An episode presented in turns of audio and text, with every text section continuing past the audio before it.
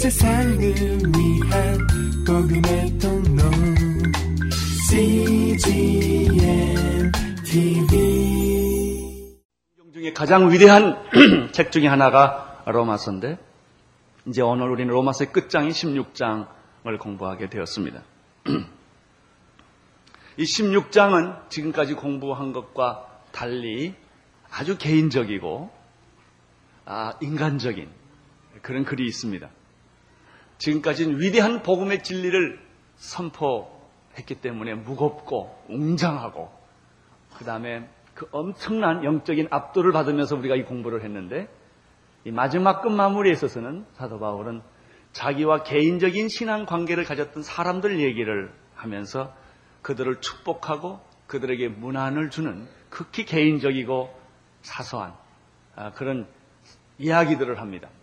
사도 바울 주변에는 약 한 40여 명의 신실한 어, 사람들이 있었습니다. 그들과의 영적 관계는 어, 너무나 깊고 너무나 아름답고 너무나 충만한 것이었습니다.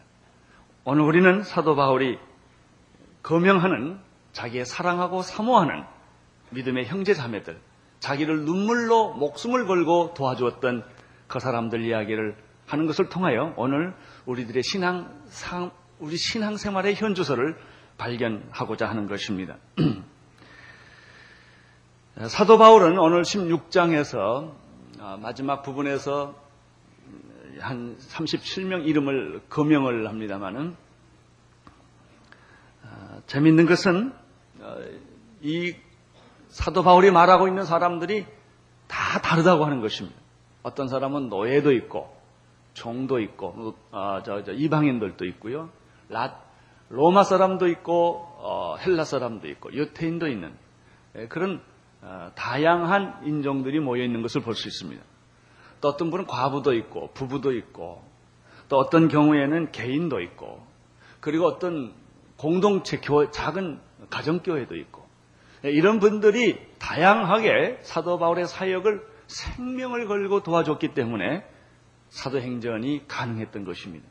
이제 그 사람들에 대해서 우리가 한 사람 한 사람 좀 생각을 해보겠습니다. 먼저 1절, 2절을 보십시오. 1절, 2절. 시작.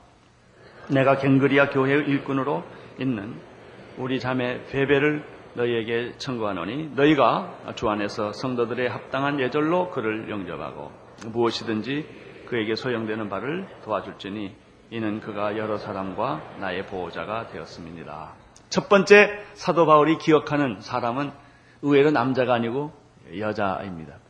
베베라고 하는 여집사입니다.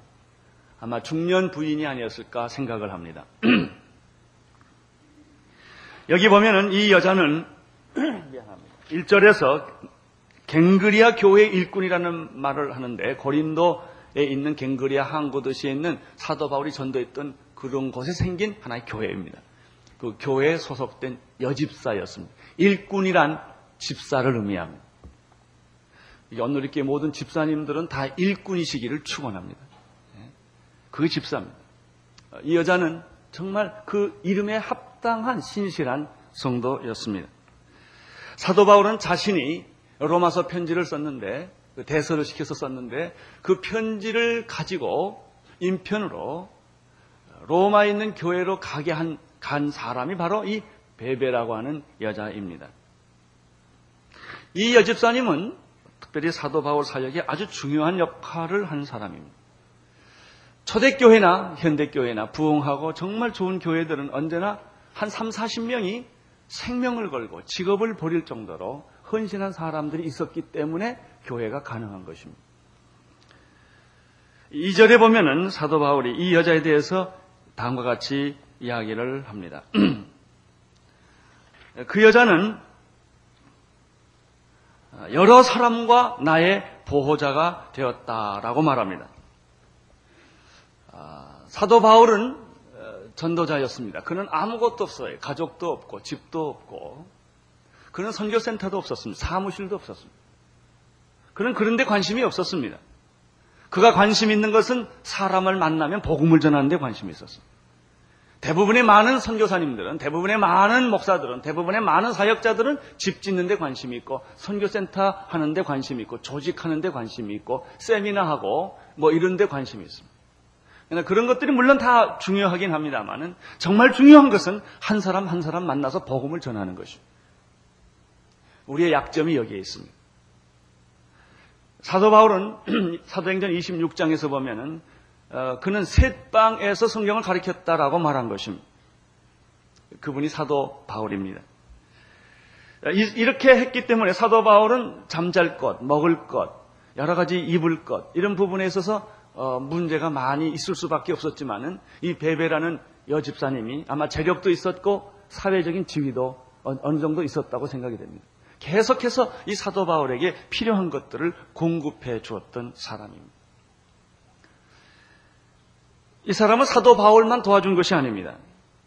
거기 보면 여러 사람과라고 말을 하고 있는 걸 보면 복음을 전하는 같은 동역자들 여러 사람들을 어, 그는 눈, 에 보이지 않게 신실하게 자기를 드러내지 않고 계속 도와주었던 사람이라는 것을 알 수가 있습니다. 그렇습니다. 교회는 이런 사람들이 있기 때문에 눈에 보이지 않게 어느 부분에서 아름다운 역사들이 일어나는 것입니다. 교회를 보면은 어느 위원회가 어느 팀이 잘 된다고 하면 반드시 누군가 희생을 한 사람이 있어요. 새벽 일찍 나왔거나 밤잠을 못 잤거나 헌신을 했거나 시간을 바쳤거나 자존심이 상했거나 누군가 들면 성가대가 잘 되려면 성가대 안에 다는 아니에요. 몇 사람이 수고를 할 거예요. 저는 그 사람이 누군지는 모르지만 그 사람이 바로 베베와 같은 사람입니다. 시키지도 않는 일을 자진해서 하는 것입니다. 그런 사람들이 교회에 있을 때 교회는 부흥하게 되는 것입니다. 바로 그것이 초대 교회였습니다. 두 번째 사도 바울이 생각하는 사람은 3절과 4절에 있습니다. 3절, 4절을 같이 보겠습니다. 시작. 너희가 그리스도 예수 안에서 나의 동역자들인 브리스가와 아글라에게 문안하라. 저희는 내 목숨을 위하여 자기 목숨이라도 내어놨으니 나뿐 아니라 이방인의 모든 교회도 저에게 감사하느니라. 초대교회가 잊지 못하는 한 부부가 있습니다. 아까 베베는 한 여자 개인이에요. 이, 이 경우에는 부부가 헌신했어요. 대부분의 교회 열심히 있는 사람은요, 남자는 직장 다니고 부인이 열심히 이렇게 가는 경우가 대부분 많습니다. 이 경우에는 부부가 어, 다 열심인데, 이 브리스, 브리스가와 아굴라의 경우는 이 브리스가가 여자 이름이고 아굴라는 남자 이름입니다. 그 어떤 부분은 보면 남자는 좀 조용하고 여자가 굉장히 왕성하게 활동하는 그런 케이스가 있는데 바로 이 케이스가 아닌가 생각을 합니다. 그래서 항상 아굴라와 브리스글라 이렇게 말하지 않고 성경은 브리스가와 아굴라 이렇게 되어 있습니다. 사도 바울은 이 부부를 잊을 수가 없는 거예요. 어, 사절에 보면은 이 부부는 내 목숨을 위하여 사도 바울의 목숨을 위하여 자기 목숨이라도 내어놓는 몸으로 육탄전으로 사도 바울을 도와주고 보호하는 그런 사람이었다 하는 것입니다.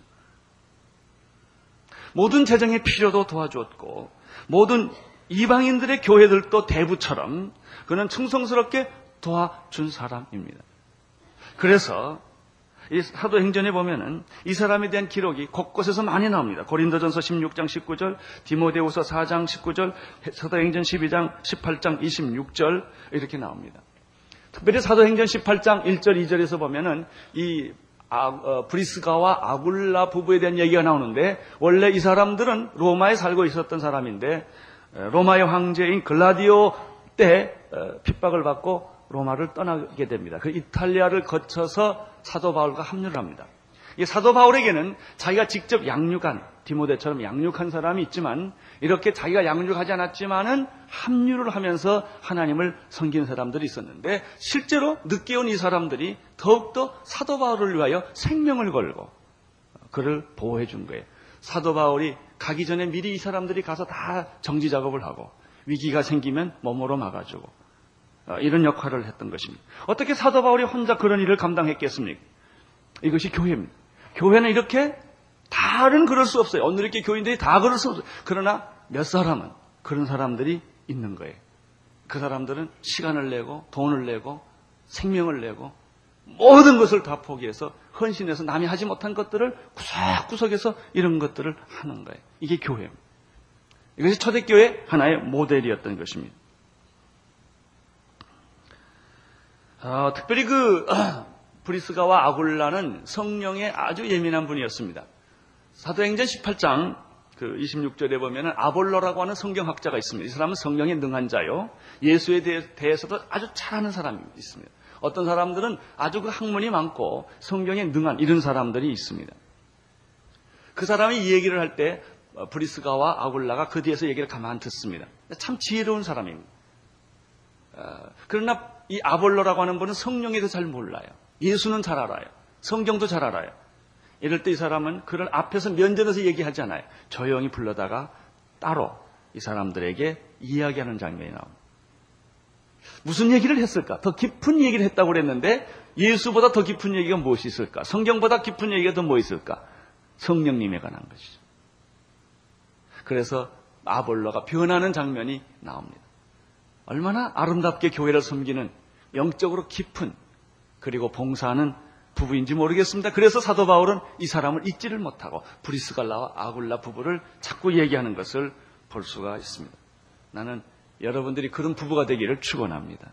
정말 하나님에게 인간을 위해 충성하는 사람이 아니라 정말 하나님을 위하여 자기 삶 전체를 바치는 그 아름다운 모습을 우리는 이 로마서 마지막 부분에서 발견하게 되는 것입니다.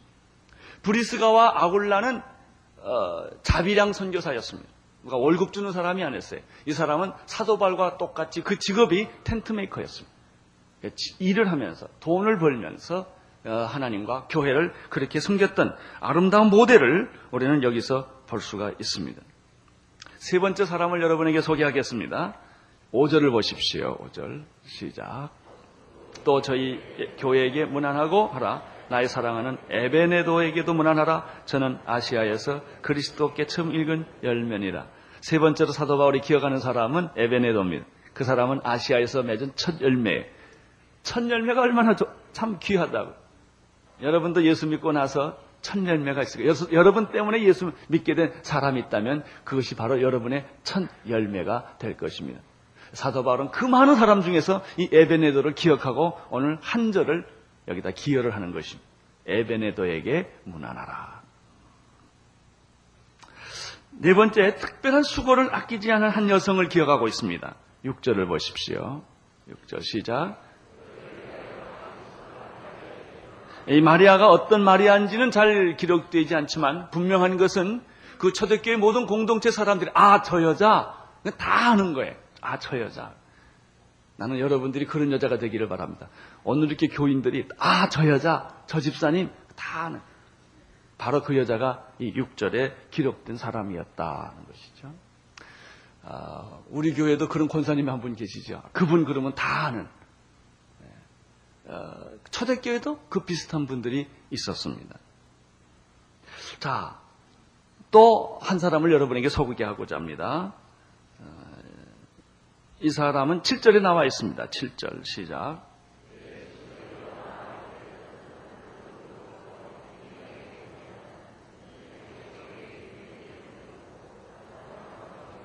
내 친척이요 나와 함께 갇혔던 안드로니고와 유니아에게 문안하라 그랬습니다. 이 두 사람은 부부관계라고 추측할 수도 있겠지만은 그 뒤에 옥에 갇혔다는 말을 들어보면 두 사람이 다 남자가 아닐까 생각을 합니다. 이 사람은 사도 바울의 친척이었어요. 아, 친척이지만 친척이기 때문에 섬긴 게 아니에요. 복음 때문에 섬긴 것입니다. 저희에게도 그런 일이 있죠. 김사무엘 선교사님 아들 존 킴 전도사님이 영어 예배 담당하시는데 아버지와 아들이 목회를 같이 합니다. 우리 교회에서. 그 정도로 우리 교회는 이 성숙한 그런 걸 수용하는 그런 교회인데 아들이기 때문에 데려온 게 아니라 그 아들의 사역이 탁월하기 때문에 우리가 그분을 초청하게 된 것이죠. 어, 여기도 마찬가지입니다. 이분들의 사역이 너무나 탁월한 거예요. 첫째 이 사람을 보면은 친척이지만 나와 함께 뭐 했고? 갇혔고. 이 감옥에 바울이 들어갈 때 이 사람들이 같이 들어간 거예요. 매 맞을 때 같이 맞은 거예요. 도망갈 때 같이 간 거예요. 얼마나 아름다. 이게 교회입니다. 이게 공동체입니다. 이것이 순이에요. 오늘날 현대교회는 기적을 일으킬 수 없어요, 구조적으로. 주일날 와서 예배드리고 잠깐 와서 보고 수요일날 하고 새벽에 그리고 숨 모이지만 아무 일이 안 일어나요. 조금 낫죠. 초대교회는 세상을 변화시켜. 왜? 감옥에 같이 가니까. 여러분 감옥에 같이 갈 것 같아요? 매를 같이 맞을 수 있겠습니까? 그게 교회입니다. 그 정도까지 들어갈 때 교회는 가능한 거예요. 세상을 변화시키는 것이죠. 나와 함께 갇혔고 또 저희는 뭐라고 그랬습니까? 사도에게 유명히 여김을 받고라는 말은 사도들 사이에서 그 사람은 인정받는 사람이었다. 인격적으로, 영적으로 인정받는 사람이었다. 또 나보다 먼저 그리스도인이 되었다. 그러니까 사도 바울보다 믿음의 선배였지만 이런 분들이 사도 바울 뒤에서 같이 매맞고 같이 고생하고 같이 헌신했기 때문에 이것이 교회입니다. 그러나 현대 교회는 그렇잖아요. 서로 비판하고 서로 싸우고 어, 그런 것이 거의 현대 교회 모습이죠. 교회가 아무리 커도 영향력 없지요. 사람이 아무리 많아도 아무 의미가 없지요. 왜? 서로 싸우니까. 아, 여섯 번째 사람을 보겠습니다. 8절입니다. 8절 시작. 암, 암블리아라고 하는 것은 라틴식 이름으로 노예의 이름입니다. 그 당시엔 노예 제도가 있었는데 노예들에게 흔히 잘 붙여주는 이름들이 있는데 이 사람은 노예 출신의 크리스천입니다. 일곱 번째 어, 우르바나와 수다고를 소개합니다. 구절을 보십시오. 그리스도 안에서 우리의 동역자인 우르바노와 나의 사랑하는 스타고에게 문헌하라. 이 우르바나, 울바노, 우르바노도 역시 라틴식 그 노예 출신의 늘 노예들이 잘 쓰는 이름을 가진 사람이었다고 하는 것입니다. 여덟 번째, 아벨레와 아리스토볼로를 소개합니다. 10절을 보십시오.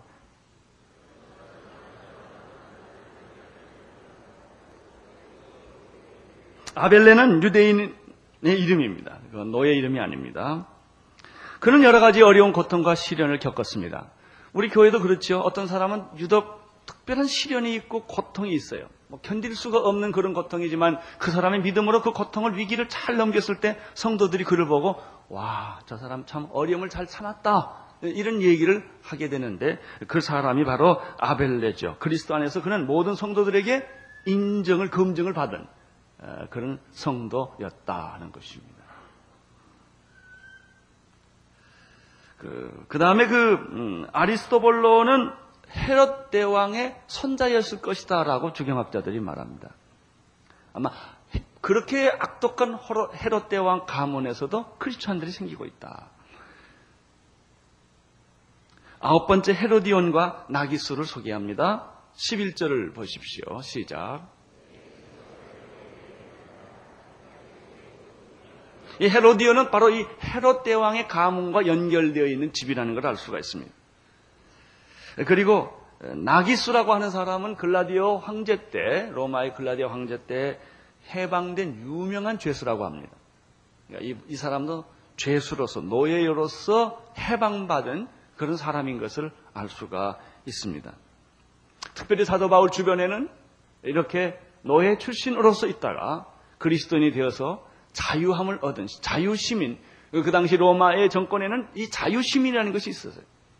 대부분의 많은 사람 은 자기 특권을 누리려고 하는 거예요. 나는 히브리인 중에 히브리인이요. 뭐 그런 말이 있지 않습니까? 나는 너희는 로마 시민권을 돈 주고 샀지만 나는 나면서부터 로마 시민권이라는 말도 다 그런 얘기입니다. 그 당시에는 이렇게 계급이라고 하는 것, 신분이라고 하는 것이 아주 그 어, 자기를 표현하는 중요한 수단이었는데 예수 그리스도 안에서 종이나 자유자가 다 무너지고 만 것이죠. 이것이 교회입니다. 열 번째 소개하는 사람은 두르베나와 두르보사 그리고 버시입니다. 12절을 보십시오. 시작.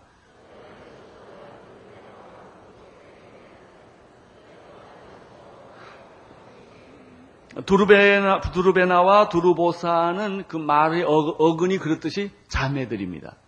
이 자매가 또 주님을 섬겼어요. 어떤 남자분들이 형제가 주님을 섬기기도 했고요.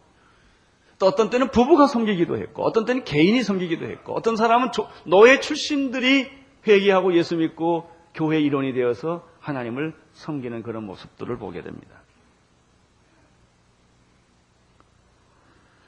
그리고 어, 또 버시라고 하는 사람이 있습니다.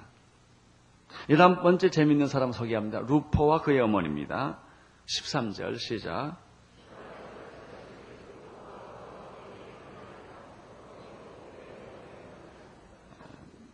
두루베나와 두루보사는 자매로서 주님을 섬겼고요. 여기는 모자가 또 주님을 섬깁니다. 어머니하고 아들이 팀이 돼서 아마 남편이 세상을 떠났는지 없는지 모르지만 이 루퍼는 마가복음 15장 21절에 보면 그에 대한 재밌는 기록이 나옵니다. 알락산더와 루포의 아버지인 구레네 사람 시몬은 이렇게 되어 있습니다. 예수님의 십자가를 억지로 대신 진 사람 기억하시죠? 구레네 시몬. 그 구레네 시몬의 아들이 루포입니다. 루포에게 문안하라. 그리고 루포의 어머니에게 문안하는데 그 어머니는 내 어머니다 그랬어요. 그리고 보니까 사도 바울과 이 가정이 굉장히 가깝게 지냈다고 하는 것을 알 수가 있고요. 아마 어렸을 때 어머니처럼 이 루포의 어머니가 사도 바울을 도와주지 않았나 이런 생각을 우리가 하게 되는 것입니다. 그 다음에 14절을 보시겠습니다. 여기 여러 형제들의 이름이 나타납니다. 시작.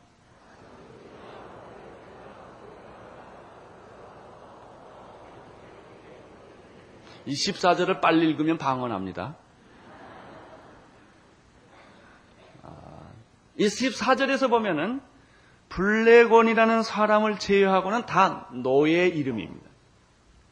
얼마나 많은 노예들이 돌아와서 어, 그들이 정말 그리스도 안에서의 공동체를 만들고 하나님 나라를 세웠는지 모릅니다.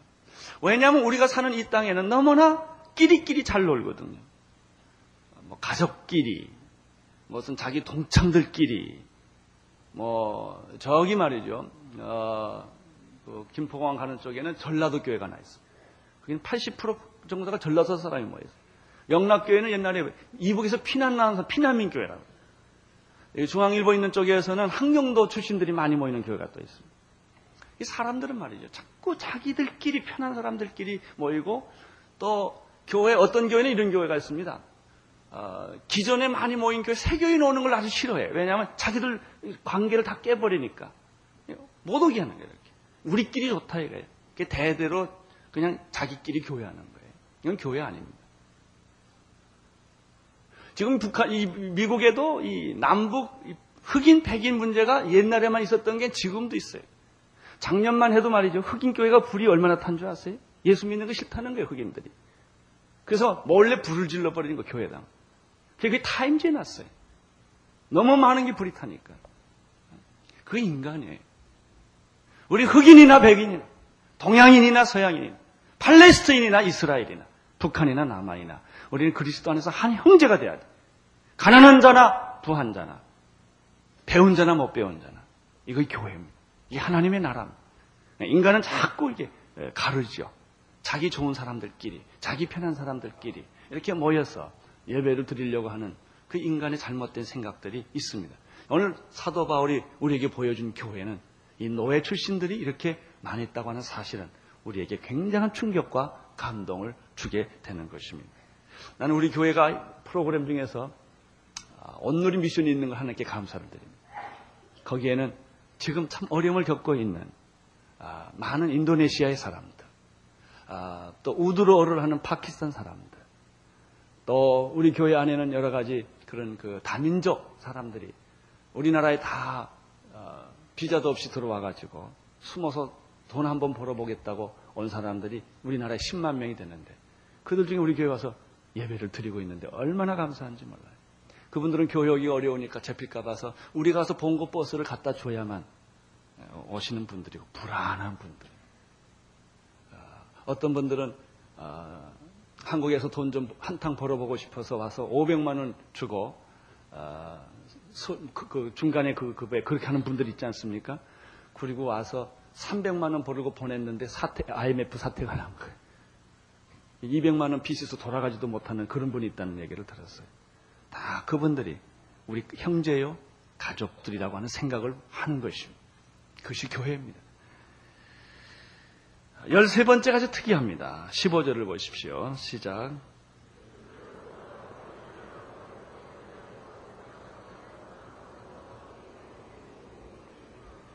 빌로로고와 율리아와 네레오와 그 자매와 울룸바와 저희와 함께 있는 모든 성도들에게 문안하라. 아, 이 사람들은 빌로로고를는 흔한 노예 이름이고요. 율리아는 라틴식 부인 이름입니다. 이 교회도 이렇게 여러 가지 종류의 사람들이 모이는 우리식으로 말하면 가정교회 순위에 예, 내가 예를 들어 편지한다면 분당에 있는 한 오순에게 문안하노라 이런 거하고 똑같은 거예요. 거기에 있는 뭐 순장님은 누구시고 누구고 이런 이런 이런 그 한 개인도 있고 가정도 있지만은 이렇게 공동체에 있는 사람들을 사도 바울이 기억하면서 편지를 썼다고 하는 것을 우리는 여기서 보게 되는 것이죠. 이제 마지막으로 16절을 보겠습니다. 16절 시작.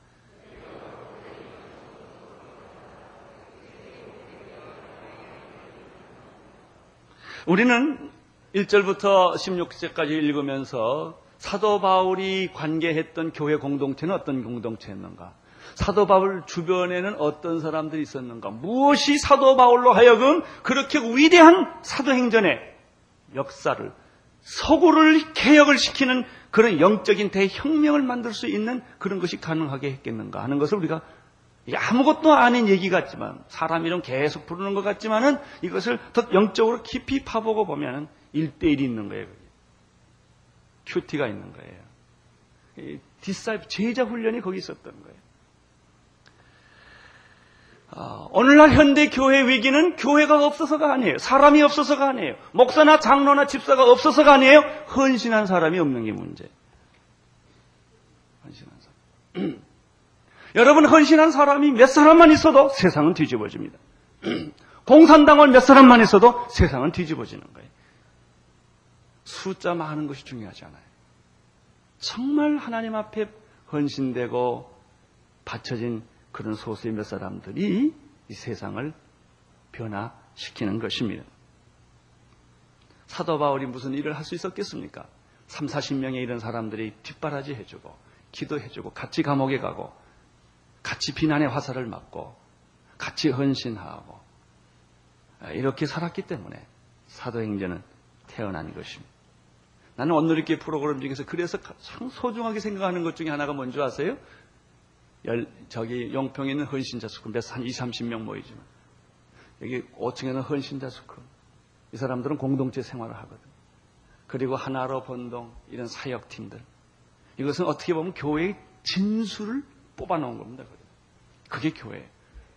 교회 크라이막스는 공동체. 그러나 마귀는 공동체가 너무 중요하다는 것을 알기 때문에 문선명이를 보내서 통일교를 만들었고 박태선을 만들어서 신앙촌을 만들었어. 그 사람들은 많은 사람들 재산을 다 뺏은 거예요. 하나님의 이름.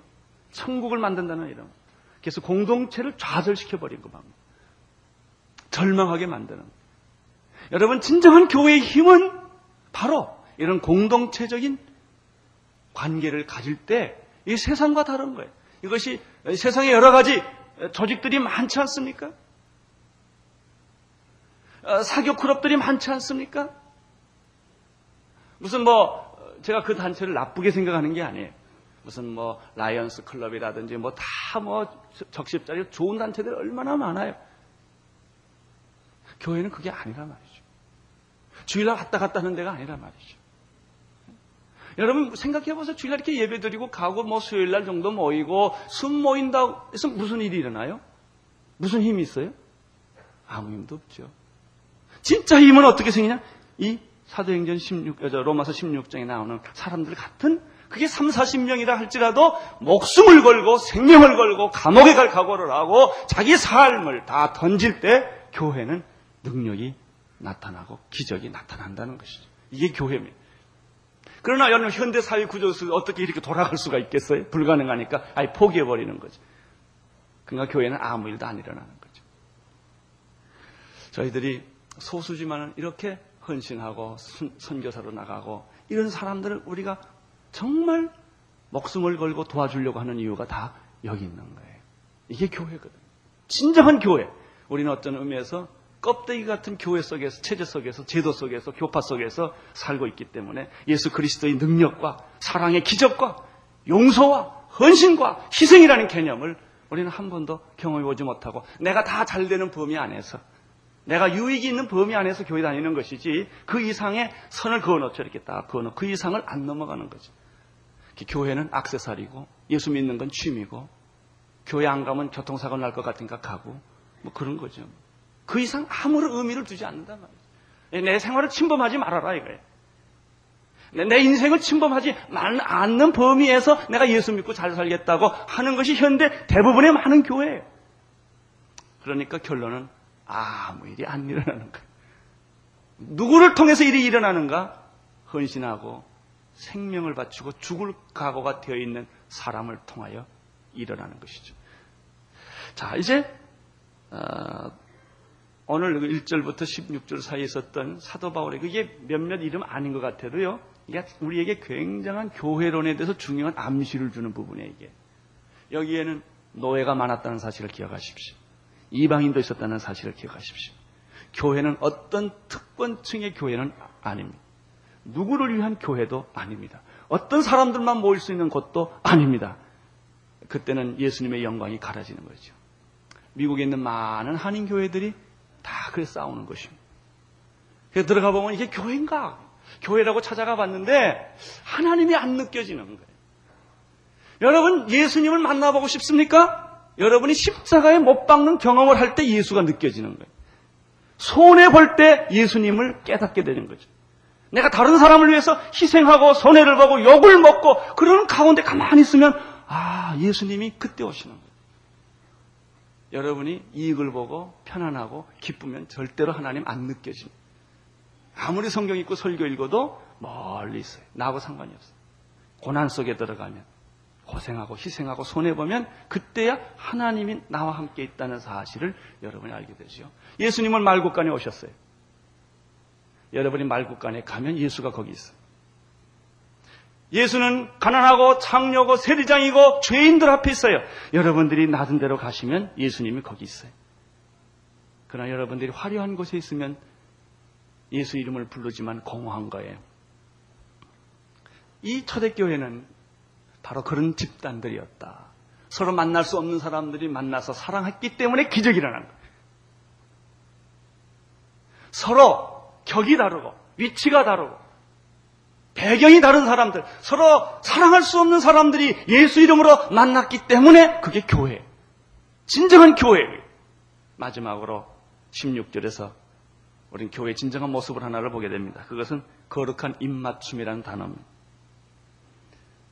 여러분, 뭐, 입맞춤을 좀 현대용어로 쓰면 키스한다는 거죠, 뭐. 입맞추는 거는 아무하고나 입맞춥니까? 아니죠. 키스는 아무하고 하는 게 아니죠. 아버지가 아들에게 하는 거죠. 남의 자식한테는 안 합니다. 남편이 아내에게 하는 거죠. 그게 입맞춤이에요. 교회란 뭐냐? 서로 입맞추는 관계예요. 너희들이 거룩한 입맞춤으로 서로 물안하라고 그랬어요. 이것을 요즘 모슬렘들은 말이죠. 그걸 아주 종교적인 형태는 인샬라 그래가지고 이 브라더스 형제들에서 이 모슬렘들은 그냥 무조건 만나면 이렇게, 이렇게 하잖아요. 이게 아니고 진짜 거룩한 부부 사이에 있을 수 있는 입맞춤. 사랑하는 자녀를 멀리 떠날 때 아버지가 껴안고 아들에게 주는 입맞춤의 관계가 교인들과 교인들과의 관계예요. 그거 있을까요, 우리가? 없지요. 싫은 사람은 오기만 해도 싫어하는데. 나는 안 가. 나는 안 해. 이거 우리한테 싫으니까. 여기 무슨 입맞춤이 있겠어요? 거룩한 입맞춤이 없는 것은 교회가 아니에요. 그건 집단이지. 자기가 편해서 가는 집단이지. 그래서 하나님을 경외하고 형제를 사랑하고 그리스도 안에서 한 몸 이루는 그런 공동체는 될 수가 없지요. 저는 이런 공부하면 할수록 깜깜해. 아유, 어떡하지? 이, 이 벽을 어떻게 뚫고 이게 나가지? 우리 교회도 사람은 많이 모였는데 정말 거룩한 입맞춤에 관계가 있는 성도들일까, 나랑? 이것이 로마서가 나에게 준 마지막 숙제예요. 그러나 주님은 이런 교회를 원하세요. 노예와 병든 자와 입맞춤할 수 있는 관계. 입맞춤 그러니까 오래전에 생각난 일이 하나 있어요. 제가 뉴욕에서 어, 뉴욕 순복음교에서 집회를 3일 어, 동안 했는데 설교를 열심히 했습니다. 그 설교하고 이제 땀을 뻘뻘 흘리고 나왔는데 어떤 청년이 저는 그분이 그 교회 교인이 아니래요. 제 설교를 들어 오셨던 분인데 이분이 악수를 하면서 저한테 이상한 말을 하나 하더라고요. 목사님, 나는 오늘 목사님의 설교에 거의 입맞출 뻔했어요. 그러더라고요. 난 그런 단어를 쓴걸 처음 봤거든요. 그 양반은 이 말을 알았던 거예요. 나보다 먼저. 그 목사님 설교에 거의 나는 입맞출 뻔했습니다. 그러더라고요. 너무 제가 그동안 자기는 설교에 너무나 목마르고 굶주렸는데 오늘 나는 위로를 받았습니다. 고맙습니다. 그러고 가시더라고요. 그래서 그 말이 하도 특이해서 제가 오랫동안 그 생각을. 입맛, 거룩한 입맞춤이라는 게 뭘까? 그래요. 여러분, 예수님과 입맞추시기를 바랍니다. 그냥 예수 믿지 마시고요. 그분하고 입맞춰 보세요. 세상의 입맞춤은 인간적이고 세상적이고 정욕적인 거예요. 영적인 입맞춤. 거룩한 입맞춤. 하나님의 말씀에 입맞춰 보세요. 그것이 신앙이에요. 그 예수 믿는 거예요. 우리는 너무나 많은 쇼를 하고 있고 일정한 거리를 두고 있고 형식적인 거예요. 우리가 작은 공동체를 할지라도 그런 교제, 그런 감격, 그런 기쁨. 내가 저 사람을 위해서는 내 목숨까지도 내어 줄 수 있겠다. 라고 하는 교제. 그것이 교회입니다. 기도하겠습니다. 주님, 우리는 말씀에 입맞추게 도와주시고, 하나님과 입맞추게 도와주시고, 거룩한 입맞춤이 오늘 우리 안에 일어나게 하여 주옵소서. 형제를 사랑하되, 눈물로 사랑하게 하시고, 머리로 사랑하지 말고 가슴으로 사랑하게 하여 주옵소서. 우리는 너무나 자기를 제한하고 살아왔고, 내 중심으로 살아왔기 때문에 행복한 줄 알았지만 외로웠고, 가진 줄 알았지만 다 잊어버렸고, 나이가 들수록 허무하다는 것을 깨달았습니다. 나는 누구를 사랑해 본 일이 없는 불행한 존재인 것을 고백합니다. 주님이 이제 예수님의 이름으로 사람을 사랑하게 하여 주시고, 그들을 껴안을 수 있게 도와주시고, 예수님의 심장을 가질 수 있도록 축복하여 주옵소서. 예수님 이름으로 기도드립니다. 온 세상을 위한 복음의 통로 CGM TV